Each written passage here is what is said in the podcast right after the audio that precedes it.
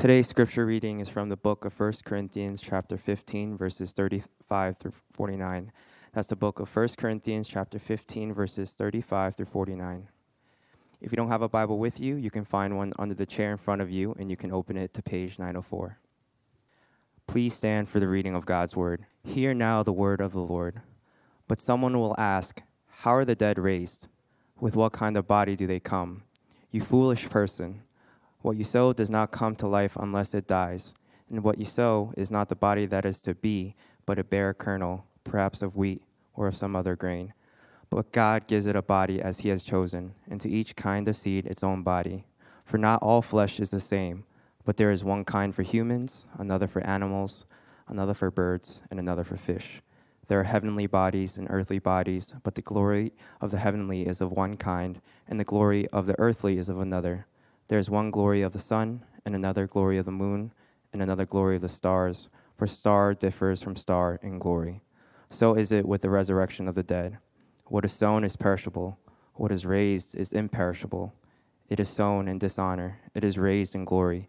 It is sown in weakness, it is raised in power. It is sown a natural body, it is raised a spiritual body.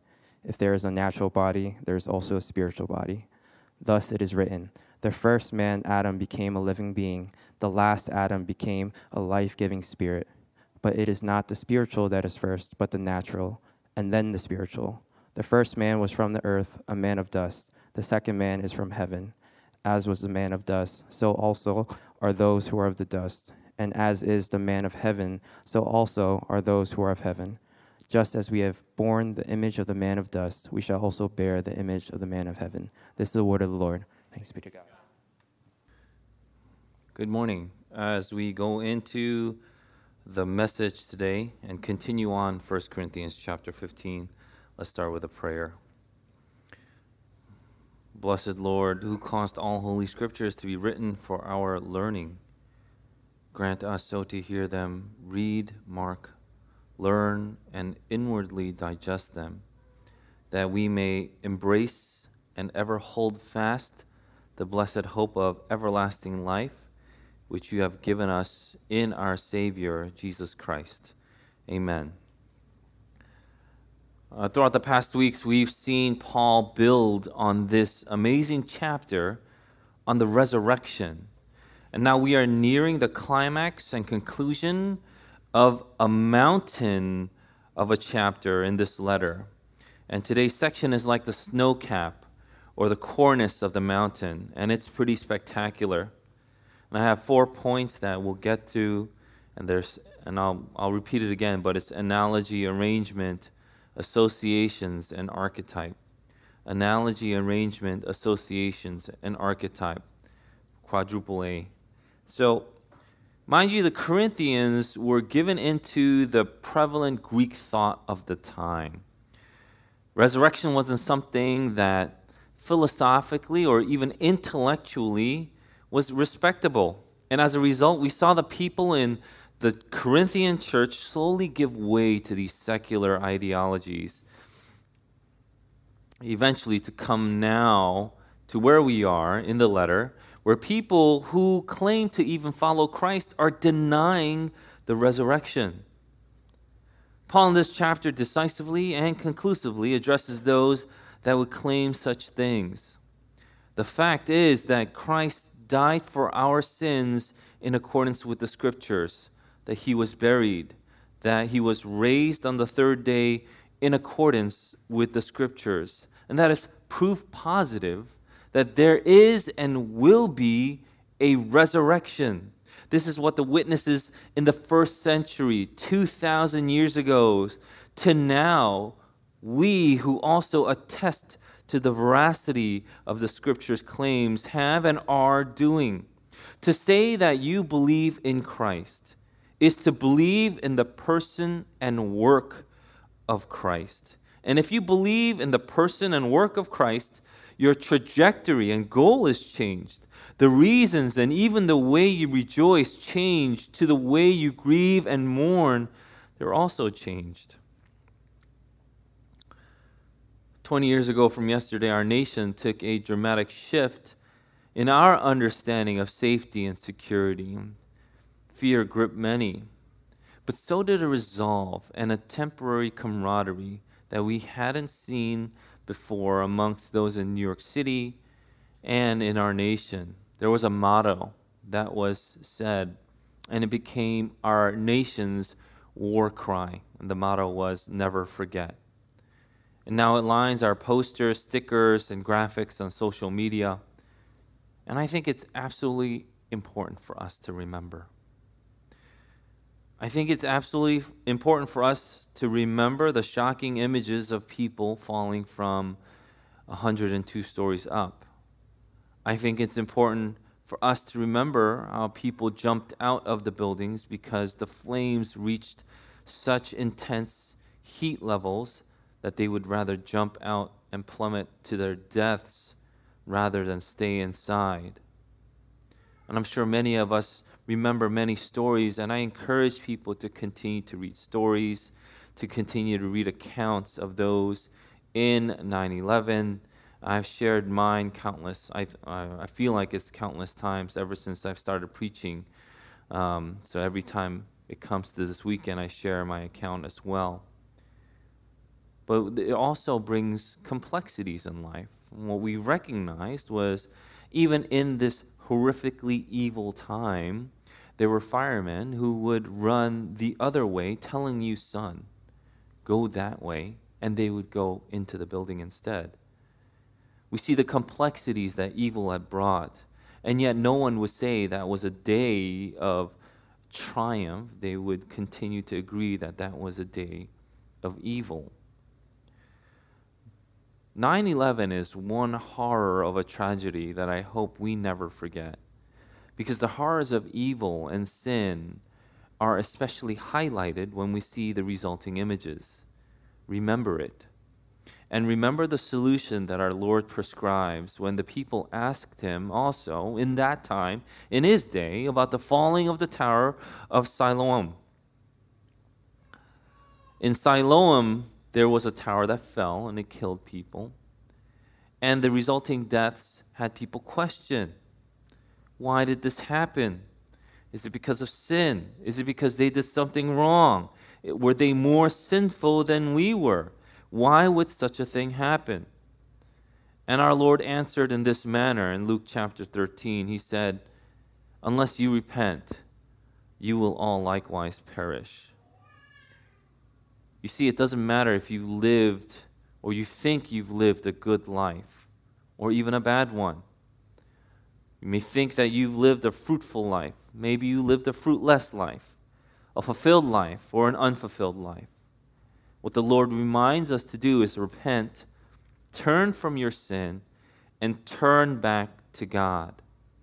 Repent, turn from your sin, and turn back to God. Today, if you hear his voice, do not harden your hearts. Jesus also tells his disciples that no one can come to me unless the Father who sent me draws him. And so after he says this, so if you're able to hear, that means God is opening your ears to hear the truth. And if you have ears to hear, this is how he continues. No one can come to me unless the Father who sent me draws him. And then he says this, and I will raise him up on the last day. This is John 11 44. Again, with Christ, there is a promise of resurrection. Christ, being the first fruits of the resurrection, has shown us that this will happen. It will happen for every single human being. In Daniel 12, 2, this is what it says about the resurrection. And many of those who sleep in the dust of the earth shall awake, some to everlasting life and some to shame and everlasting contempt. We will all be resurrected, some to eternal glory, and others to eternal shame. For the believer, God makes it clear that he will not desert the body in the grave, but he will raise it up from the dead. The body will not be discarded. The body is not to be discarded. It is not merely a shell that houses your quote unquote real self. Your body, the body that you've been given, belongs to the very essence of who you are as a man or woman created by God. But the people in Corinth did not want to adopt these doctrines. They would say things like, I don't want to sound dumb. Remember when Paul went to the Areopagus in Athens? The greatest thinkers and minds of the world would gather there. And all they did was discuss ideas. All they did was talk and listen, talk and listen. And he, in the Areopagus in Athens, would stand up and he would address, address the Athenians. And this is what he would say in Acts 17 The times of ignorance God overlooked, but now he commands all people everywhere to repent because he has fixed a day on which he will judge the world in righteousness by a man whom he has appointed. And of this he has given assurance to all by raising him from the dead. And when they had heard about this, they were listening to him because he was giving this speech and it was good. They're like, yeah, this is good. I'm tracking, I'm following. The reasoning is good. And right when he talked about the resurrection of the dead, it says in Acts 17, some mocked. This was a laughable notion. People had thought that the body was a hindrance to your true self. Especially in Gnostic thought, the body was considered evil, something that you had to throw off. The spirit was considered good, matter is evil. As if matter was somehow disconnected or you could disconnect it with the spirit. And this thought process also is prevalent today in our Western world, filling up every space in our media. Masses are being led into confusion that you could be one gender on the outside and at the same time be a different one on the inside. Now, gender is something understood to be assigned at birth, as if assignment was arbitrary, instead of gender being objectively observed. And in the same way, the Greeks taught that since matter is evil, sooner the sooner you could get rid of this body, get rid of the matter, the better. And some philosophers have taught that once the body dies and starts to decay, the spirit would go off and join this universal blob deity. The only trouble, well, there are many troubles, but I would think the big trouble with this thought is that when the individual gets lost, when the individual gets lost, there goes justice. When we go to court, we are tried for the crimes that we have individually committed. I don't get tried for the crime that Sally did in Oklahoma. I get tried for the crime that I commit. Unfortunately, we are losing this basic notion as well. So now justice has to be social or societal. Who cares about the individual getting crushed as long as the collective gets some? And there was plenty of a similar kind of confusion going on in the world 2,000 years ago as well. People always think this is a new notion. It's not new. It's old and it continues to creep up again and again in our society as we continue to embrace sin. Despite claims otherwise, the body is inextricably tied to our souls. And Christian thought is in marked contrast with those of Judaism. There was a Jewish scholar, a scribe, and it's attributed to him he wrote the Apocalypse of Baruch. And on the question if there will be any change on men being resurrected, the answer written was this The earth shall then assuredly restore the dead. It shall make no change in their form, but as it has received, so it shall restore them. That means the resurrected body would be identical to the body that you have now the Greeks would listen to this Jewish thought and they would mock them. Celsus would say that the bodily resurrection was, quote, the hope of worms. For what soul of a man would any longer wish for the body that had already rotted? Unquote. They mocked this idea. If you die at 95, what are you going to come up and be resurrected as a frail old man? Who wants that? And Paul will have none of that, however.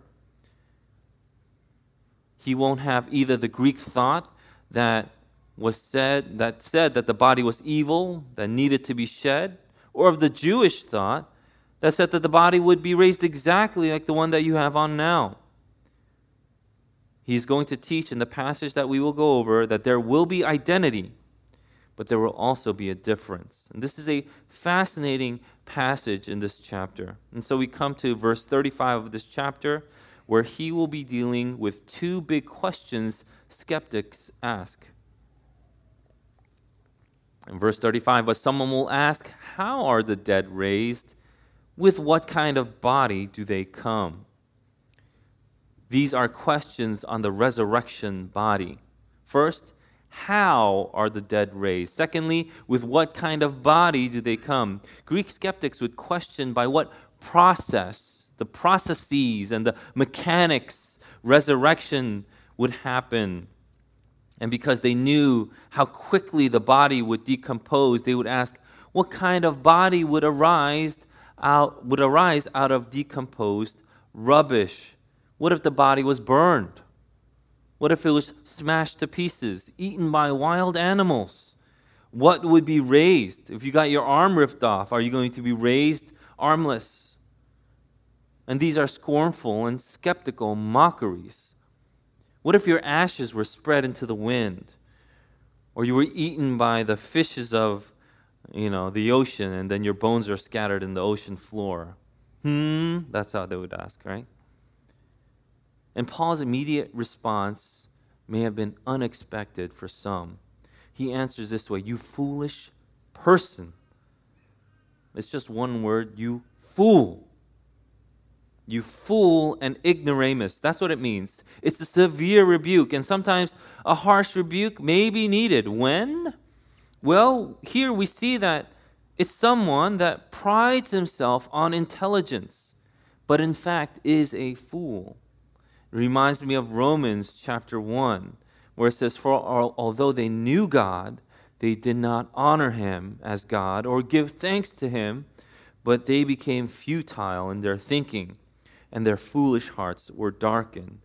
Claiming to be wise, they became fools. People for 2,000 years have pounced on what they thought could debunk Christianity or Christian thought only to end up as fools in the end. In last week's passage, we went over the popular saying, Let us eat and drink, for tomorrow we die.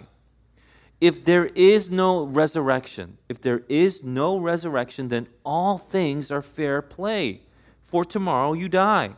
If there is no resurrection, then hedonistic egoism is all that you have left. Everything should be for self gratification suck the life out of everything.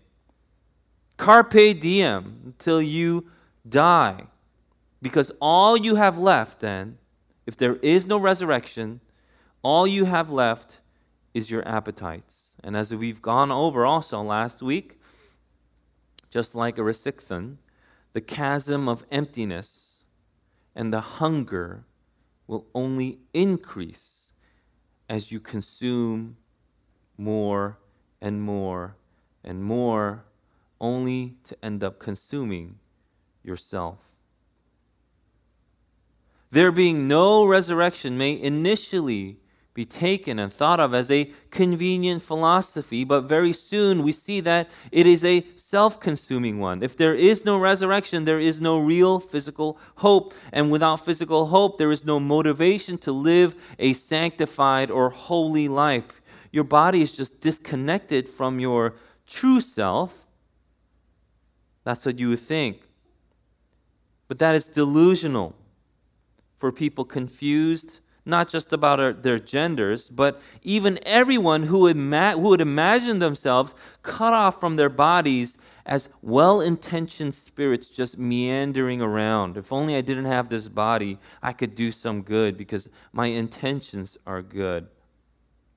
So, Paul here is quite brilliant, and he has no problem explaining what he has been shown, explaining the resurrection body, than to us. And there are four reasons or understandings he gives on the resurrection body. Number one, analogy. he gives this analogy, and it's a powerful analogy. You foolish person, what you sow does not come to life unless it dies. And what you sow is not the body that is to be, but a bare kernel, perhaps of wheat or of some other grain. But God gives it a body as He has chosen, and to each kind of seed its own body possibly because they really are fools, he gives the most succinct and clear example first. A seed falls and dies, it decomposes. And out of that seed comes a resurrected life. And the plant that rises out of the seed looks very different from the seed that it came out from. We now know that seeds are an important delivery system of genetic information for the plant. I'm not sure how many of you are into botany or plant genetics, but simply put, we know that when you have an acorn, we know what kind of plant or tree that it will produce because the genetic material is the same. You won't plant an acorn and have watermelon come out. Acorns produce oak trees. Uh, but if you didn't know this, you wouldn't be able to tell what kind of plant an acorn would produce. Because even though the genetic material is the same, the body of the seed is nothing like the body of the plant. So, in the case of our bodies, we will be buried in the ground, and this is why Christians traditionally have burials. And here's where the analogy comes into play. Our bodies will decompose just like the seed, and God will cause us to rise again just like the seed. And our identities will remain intact, but our bodies will have the same and yet different form, just like the acorn and the oak. In fact, we know that a massive tree comes from one tiny seed and it looks nothing like the seed. It's driven by the same genetic code as the seed, but the body that comes out from the ground will be nothing like the seed itself. That's fascinating that he would use this analogy. So, why use this analogy first? Well, Paul is saying that if you don't believe in the resurrection, might as well not believe in plants because that would be denying something that is literally happening every year with every harvest cycle. You are seeing and witnessing what God is pointing to when you witness this happen. Imagine holding a seed in your hand and continue to imagine what kind of plant it would produce. In a similar fashion, looking at your body now, you can only imagine what you will look like when you are glorified. This doesn't take that much of a stretch in imagination at all. Now, with modern technology, we can see babies gestating in their mother's womb until they're ready to be born. You were all fetuses in your mother's womb, and before that, a zygote. If you were to look at yourself as a zygote, would you be able to tell how you would look like now? But if you looked at that zygote, we could still say that was you. The seed is very clear, and it's a very succinct analogy helping us to understand the beginnings of understanding the resurrection body. In verse 38, but God gives it a body as He has chosen, and to each kind of seed its own body. And adding to that initial point, it's God who chooses the form that you will have. Just like he designed the stalk to come out of a seed of corn or an oak to come out of an acorn. And if he has determined all the plant life and animal life, its forms, we should know that God has designed for us a body that will come forth in the resurrection. Because maybe you think you're an ugly seed. Maybe you think you're a pretty seed. Imagine sunflower seeds comparing and arguing with one another which seed is better looking. They have no idea the flower that it will produce and the beauty that it will house and how incom- incomparable it will be to that of the seed. Bottom line, God has designed for us a body for the resurrection, and it will be glorious, much more so than the current one that we have now. And from this analogy, he goes on to his second point of reasoning in verse 39. For not all flesh is the same, but there is one kind for humans, another for animals, another for birds, and another for fish. There are heavenly bodies and earthly bodies, but the glory of the heavenly is of one kind, and the glory of the earthly is of another. There is one glory of the sun, and another glory of the moon, and another glory of the stars, for star differs from star in glory. So it so is it with the resurrection of the dead. I'll stop right there. So we've seen that every seed produces its own plant, and this is by the design of God. And now we see in the second point of his reasoning, and he will continue to talk about the arrangement of the body. So, first the analogy, and now the arrangement. Some of you may have heard that proteins are the building blocks of life. Every human cell contains protein. And the basic structure of protein is a chain of amino acid, or chains of amino acids. I've heard that there are 600 octadecillion combinations of amino acids. And with those combinations, every single cell is different. God has created so many different kinds of bodies. Is it such a stretch for you to think that God will also create resurrected bodies for those in Christ? And mind you, also, He will also resurrect the bodies of unbelievers to their doom and death. You see, flesh differ from species to species, and even within the species, there are varieties, countless and distinct.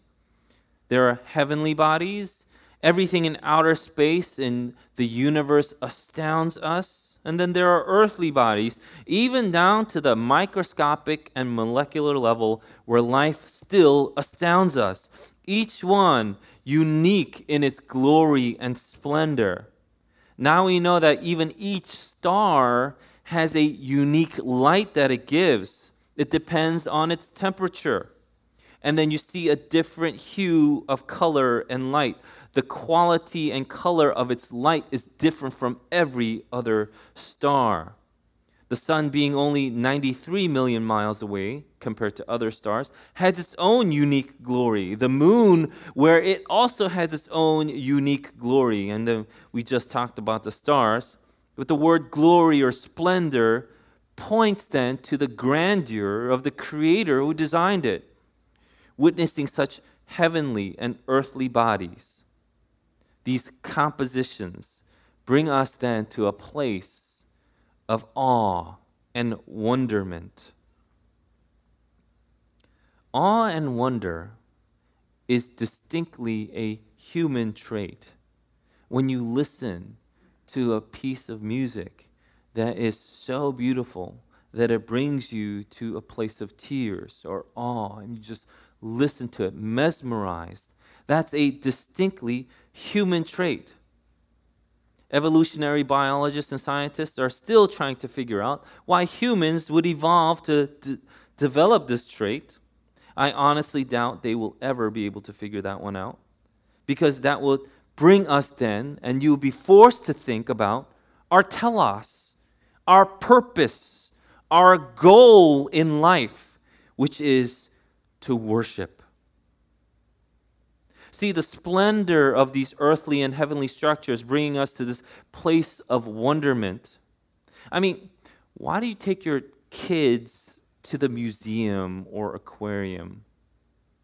Maybe it's just to get them out of the house or get them away from their iPads, but think about it. Why expose kids to these things? Why expose kids to wonderment? because it's distinctly a human trait. Why do we need to be placed in a position of awe? As Christians, we recognize the incomprehensible, massive power of God. No two species are the same. Even within species, no two bodies are the same. So it will be with the resurrection of the body. It will differ from body to body. That will be our arrangement. There's two more reasonings he gives for the resurrection body. And he continues on in verse 32 What is sown is perishable, what is raised is imperishable. It is sown in dishonor, it is raised in glory. It is sown in weakness, it is raised in power. It is sown in a natural body, it is sown a natural body, it is raised a spiritual body. If there is a natural body, there is also a spiritual body. Now he's talking about the body. We talked about the analogy of the seed to the arrangement of these bodies. Now he gets into these contrasts or these associations. Remember, the chief objection that the Greeks had was that the body was given into decay or that it was perishable. So he lays out these contrasts. What is sown is perishable, raised imperishable, dishonor to glory, weakness to power, natural to spiritual. What is sown, which is the body, is perishable. It's as soon as our cells start to develop, they also start to die. That means as soon as you're born, you start to die. And then there is this fear of this kind of perishing or corruption that every single person faces for their whole life. You know, in this church, I always see kids tell, I don't know if it's true for every other church, but in this church, I always see kids tell their parents that they're old. They go to their parents, like, you're old. Did you ever think why a kid would find it necessary to point out that their parents are literally dying?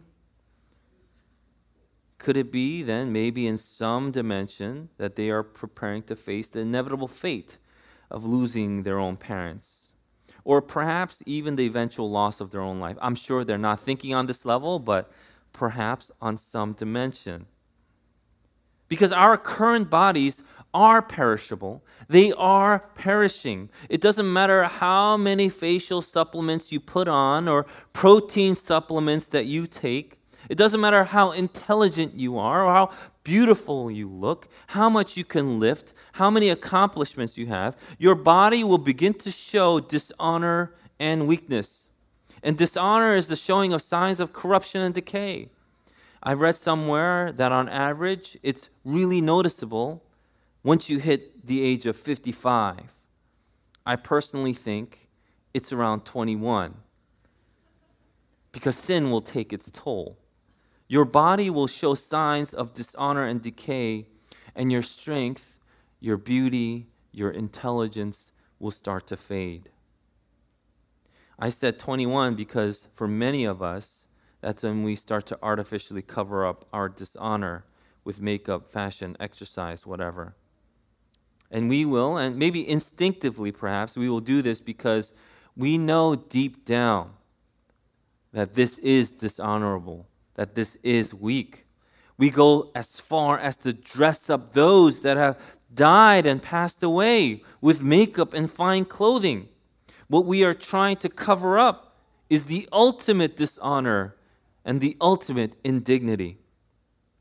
But here is the contrast. When we come out of the grave, there will be no dishonor. Rather, there will be a glory, an eternal splendor.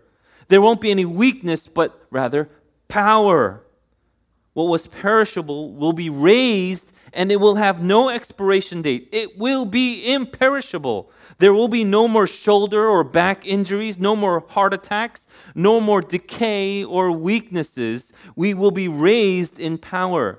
Death is no longer victorious and its sting has been removed. Martin Luther said, quote, as weak as it, and by it he means the human body of believers, as weak as it is now, without all power and ability when it lies in the grave, so strong will it eventually become when the time arrives, so that not a thing will be impossible for it. It will have the mind for it, and it will be so light, so agile, that in an instant it can float here below on earth or above in heaven. And so Paul sums all of this up in verse 44. What is natural is of this life, meaning the flesh. When we go down to the grave, then we are being sown. And as long as we live here on this earth, we will be plagued by corruption, dishonor, weakness, evil, as we remembered yesterday. This is sin taking its due course. and it's taking us along with it. That's why our bodies must be sown, because then when it is raised, it will be made suitable for the life to come. The natural body dying gives birth to our spiritual body, which will be suited for the spiritual realm. So, in Paul's third point of reasoning, he gives us these associations and contrasts. But after this, you might still be confused. What will our new spiritual bodies look like? And so he makes this final point here. In verse 45, he says, Thus it is written, the first man, Adam, became a living being. The last Adam became a life giving spirit. But it is not the spiritual that is first, but the natural, and then the spiritual. The first man was from the earth, a man of dust. The second man is from heaven. As was the man of dust, so also are those who are of the dust. As is the man of heaven, so also are those who are of heaven. Just as we have borne the image of the man of dust, we shall also bear the image of the man of heaven. This is not the only place Paul makes comparisons between Adam and Jesus Christ. He does it here to make the point that in making contrasts and associations, we must also make it of and contrast Adam and Jesus Christ. First, he brings up Adam, quoting from Genesis 2, that he gave us natural life, 2 7, and earthly life. But in contrast with Adam is Christ, who is the last Adam, who gives us spiritual life, a life suited for heaven. Adam being the first means he is the archetype.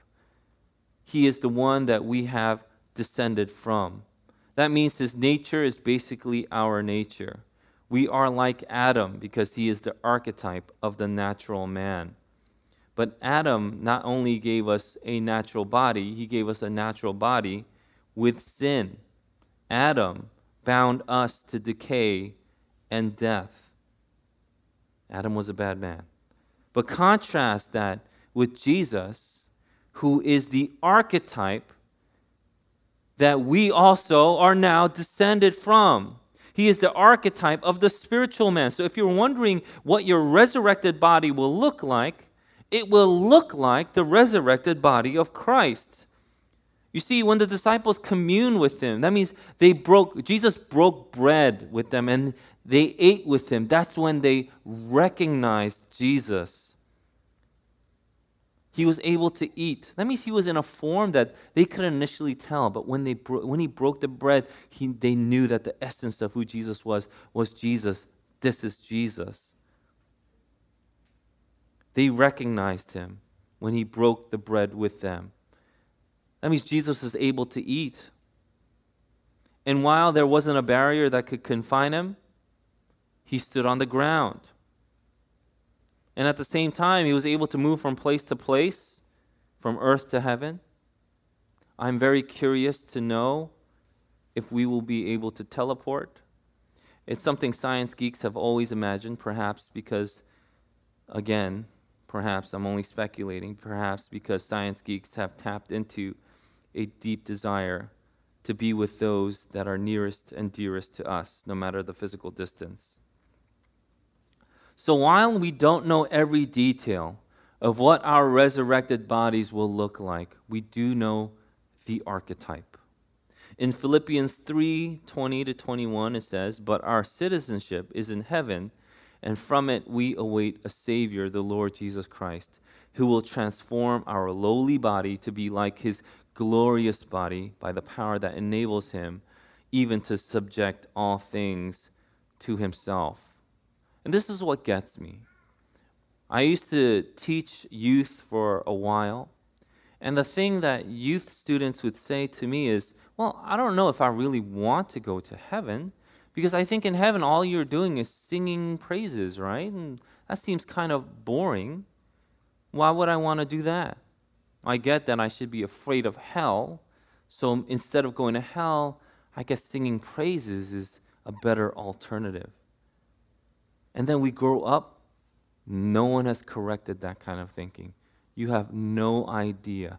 No one preached these verses to you. You still think oh, I just got to change my heart. I just got to appreciate. I'll sing his praises forever in heaven. You will sing his praises forever in heaven, but it won't be with this body. Can you imagine the body that you will be given to even radiate the glory that he's been given to you so that you could bring it back to God? What kind of worship do you think that you could give with the resurrected body? The fact that we don't even think about this is the lack of scriptural knowledge that so many of us are suffering from. It will be a glorious body. It will be something that will be infinitely different, but the analogy that we've seen is the difference between an acorn and an oak tree. Imagine that.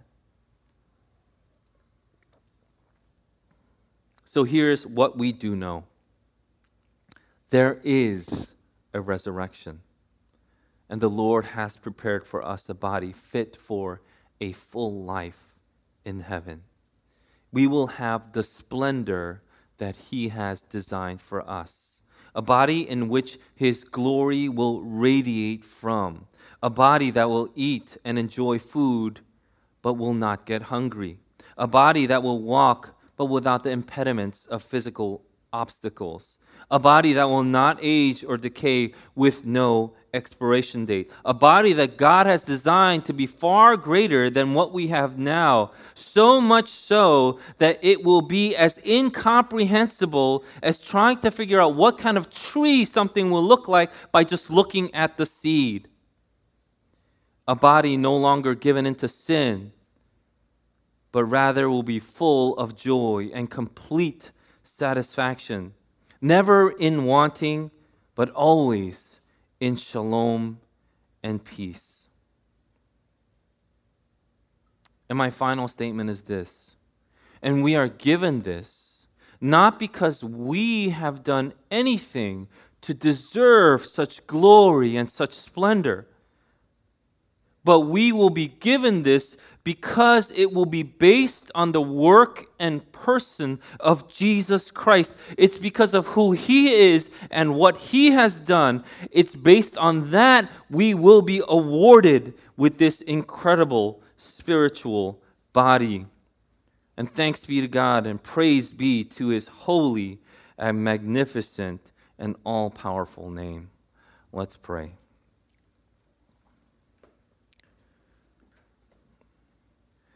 Lord, we thank you for the promise of resurrection, where we once lived with fear through your Son, Jesus Christ, the person and work that we have witnessed in the scriptures and from the witnesses that have come down for 2,000 years.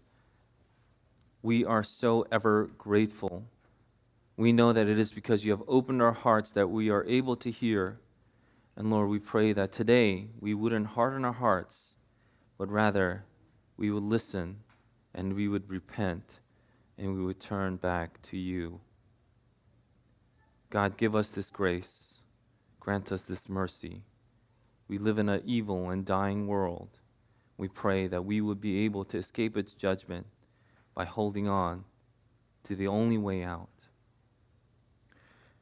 Let's take this time to pray, and as, just as the scripture has admonished and encouraged and taught us, Let's pray that we could live a life that will be worthy of the calling that He's given us, that we will be looking toward the resurrection that He has promised us in Christ, that we will continue to live a sanctified life, striving for holiness, looking to please our Savior, and being full in the life that He has promised. Let's pray.